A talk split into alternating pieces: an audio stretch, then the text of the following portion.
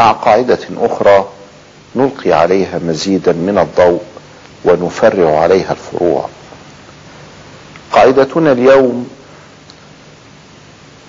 قاعدة تعارض الأصل والظاهر. قلنا فيما مضى اليقين لا يزال بالشك، وذكرنا مرة أن الأصل براءة الذمة، والأصل إبقاء ما كان على ما كان، والأصل هو العدم، والأصل عدم التكليف. كل هذا يفسر لنا ما معنى كلمة الأصل.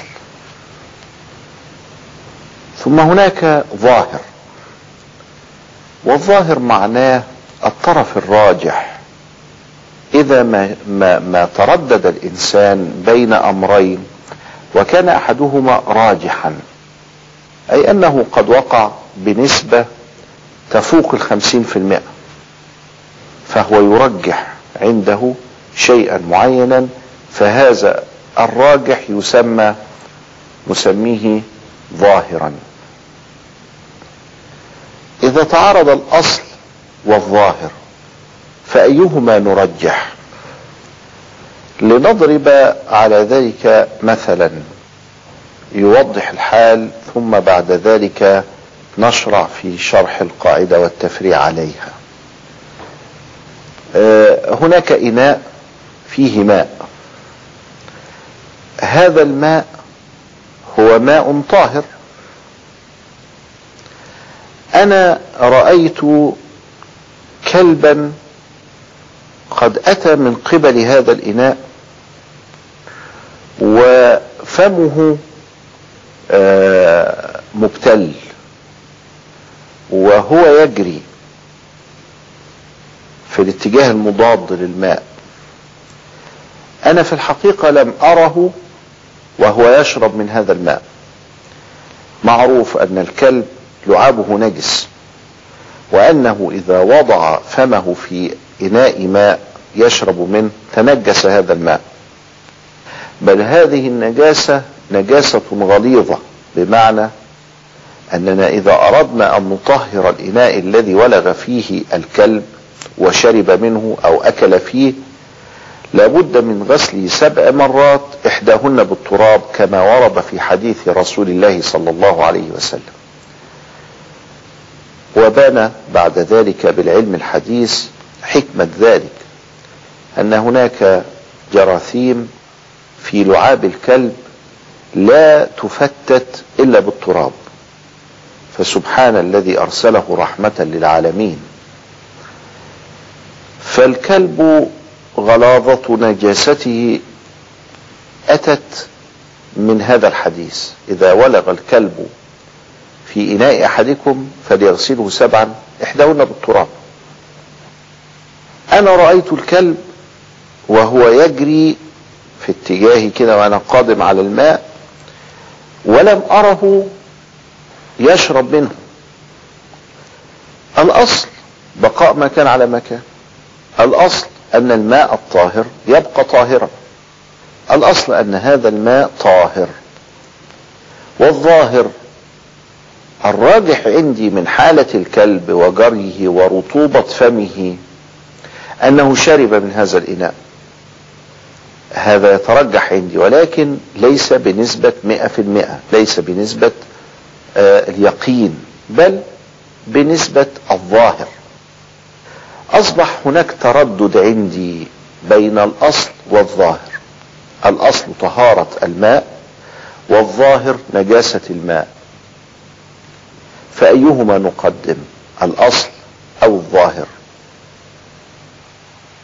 هنا في هذا الفرع نقدم الأصل ونحكم بطهارة الماء، ونحكم على هذا الماء بأنه طاهر تقديما للأصل على الظاهر.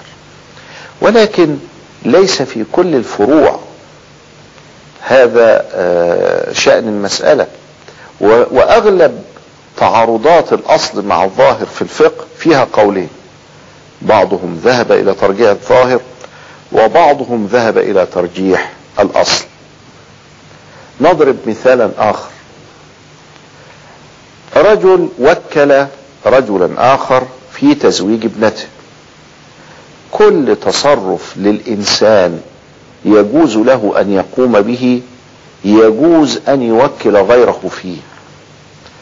فيجوز أن أوكل غيري في بيع، في شراء، في وصية، في تزويج، وفي تطليق أيضا.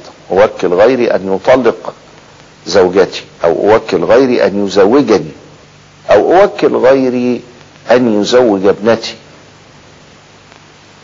أنا وليها فأنا الذي أزوجها بنفسي، ولكن يجوز لي إذن مدام هذا بيدي وفي طوقي أن أوكل غيري فيه. وكلت غيري،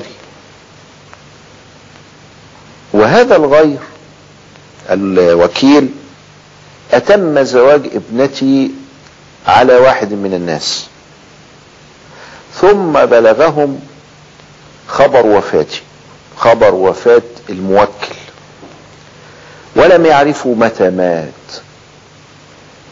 نعرف أن الوكالة عقد ينتهي بموت أحد الطرفين. لو الموكل مات انتهى عقد الوكالة. فهنا آه الأصل بقاء حياته، والظاهر أنه مات قبل العقد. فأيهما نقدم؟ قولان. بعض العلماء قدم الأصل فقال الأصل بقاء حياته فيستمر التوكيل، فتزويج هذا الوكيل للبنت تزويج صحيح وقع في موقعه ولا بأس به، وصحح العقد. والآخر قال لا، الظاهر أن هذا الرجل مات قبل العقد، فالراجح عندنا هذا، ونحن نسير هنا مع الظاهر، وعلى ذلك مبطل صحة العقد. ولذلك نجد ابن الصلاح رحمه الله تعالى، وهو من كبار فقهاء الشافعية، يقول إن على الفقيه عندما تعرض عليه مسألة فيها تعارض الأصل والظاهر عليه أن يتأنى وأن ينظر وأن يرى كيف يرجح. فقد يرجح الأصل في بعض المسائل، وقد يرجح الظاهر في مسائل أخرى، وقد يجزم بتقديم الأصل وقد يجزم بتقديم الظاهر. فهذه القاعدة كأن تحتها أربعة أقسام.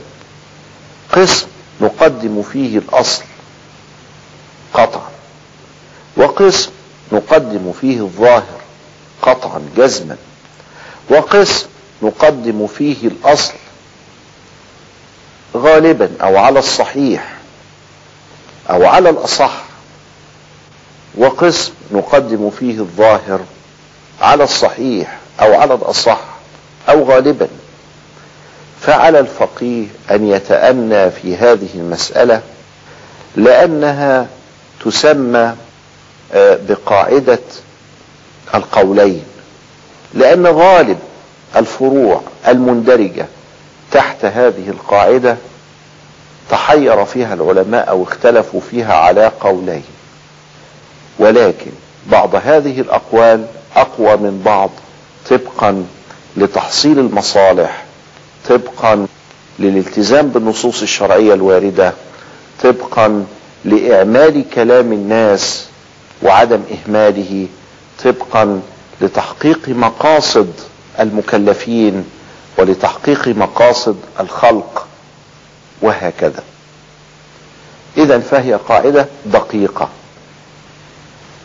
ولكنها قاعدة عظيمة، فروعها كثيرة جدا ومتشعبة، وفيها من الفقه آه الصناعة الفقهية تظهر في مثل هذه القواعد الدقيقة.